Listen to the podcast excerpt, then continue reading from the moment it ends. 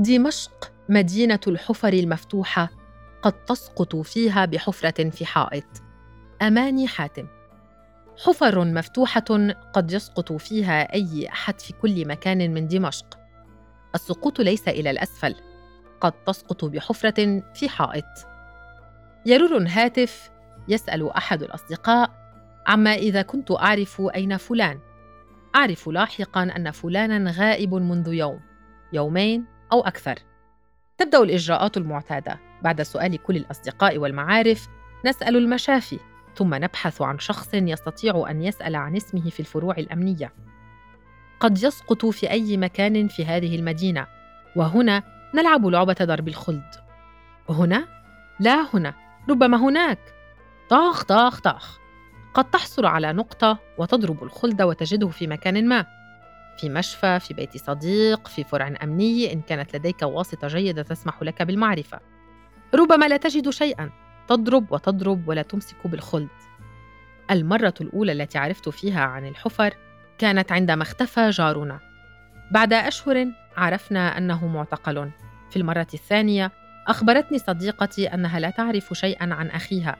تعرف أن جهة مسلحة اختطفته بسبب طائفته.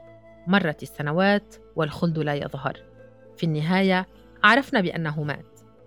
قد يكون في أي مكان قد يكون في أي حفرة.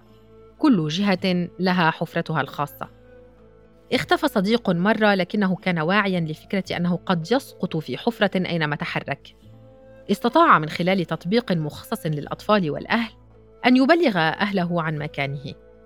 تطبيق يخبرك أين كان وأين توقف. استطاعوا سحبه.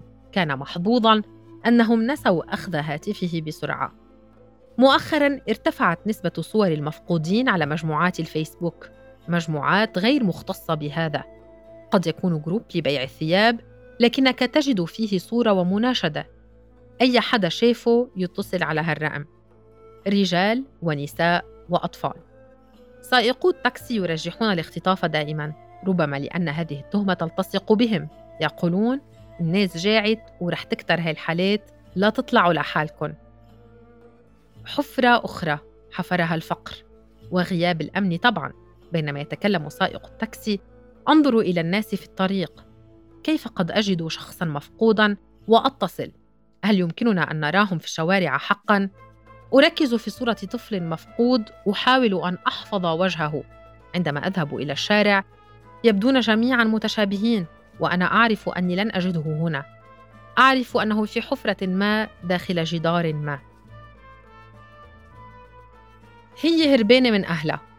تأتي الاتهامات جاهزة عند اختفاء فتاة شابة. يمكن هربت مع حبيبة.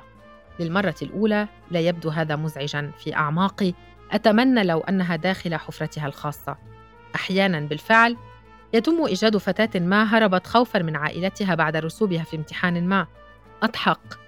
واشعر بأن احدا ما استطاع ضرب الخلد قبل أن يختفي إلى الأبد داخل لعبة محطمة. لا يمكنني أن أعد الاتصالات الخائفة. اتصالات وصلتني. اتصالات قمت أنا بإجرائها. إيه هو منيح بس موبايله عطلان وهو بالسويدة إيه هو منيح بس منعزل شوي؟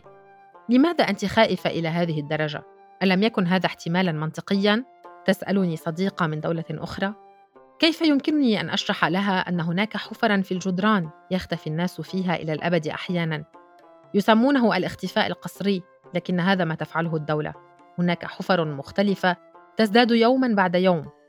خطف بغاية فدية خطف بغاية بيع الأعضاء خطف بغاية التهديد خطف بسبب علاقه عاطفيه بين شخصين من طوائف مختلفة. في الحقيقة أول ما يخطر في بالنا هو الاختفاء القسري. الأمر يختلف عند الأطفال. طفل لن يعرف طريق المنزل مرة ثانية. شخص كبير يذكر نفسه كل يوم بطريق المنزل داخل غرفة ضيقة مظلمة. ربما يرسمه على الجدار ربما يعود يوما ما. الصورة تنقل الحقيقة. أتمنى لو أستطيع تصوير هذه الحفر. لو تأتي البلدية لتجد لها حلا. انظروا. دمشق مليئة بالحفر. هذا عنوان لتقرير صحفي مكرر عن مخاطر ترك فتحات الصرف بلا أغطية كليك. صورة. الحفر التي في الجدران غير مرئية. يسمون هذه الجدران الأقبية المظلمة. قال لي صديق مرة ما تخافي ما حدا فيه يعمل شيء يعني بأسوأ الأحوال. بنحط صورتك على الفيسبوك وبنسأل وينها قلت له إن أحدا لن يجيب. قلت له سأكون احتمال فتاة هاربة. ربما يقتلني حبيبي الذي هربت معه. سيخترعون حبيبا ولن يجرؤ أحد على ألا يصدق. صديقي هذا يعمل بالتصوير. يجد أن الصورة يمكنها أن تفعل الكثير وأن تعميم صورتي سيوصل إلى شيء. أنا العاجزة عن تصوير الحفر في الجدران. أتخيل غريبا ما ينظر في وجوه الفتيات ويجدني فيهن جميعا وبالتالي لا يجدني. بدنا ندفنه. ربما هذه أكثر أمنية مؤلمة تمناها أحد في حياته. لم ينتقل شقيق صديقتي من داخل حفرته في الجدار إلى حفرة في الأرض على الأقل حفرة يعرفون مكانها. الحفر الخفية المقابر الجماعية المحارق. هذه بلاد مصنوعة من حفر نسير فوق الرمال المتحركة. أفضل ما يمكنك فعله هو أن تخبر أحدا ما إلى أين أنت ذاهب.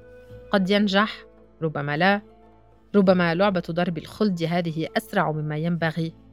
ربما اللعبة ستبقى معطلة.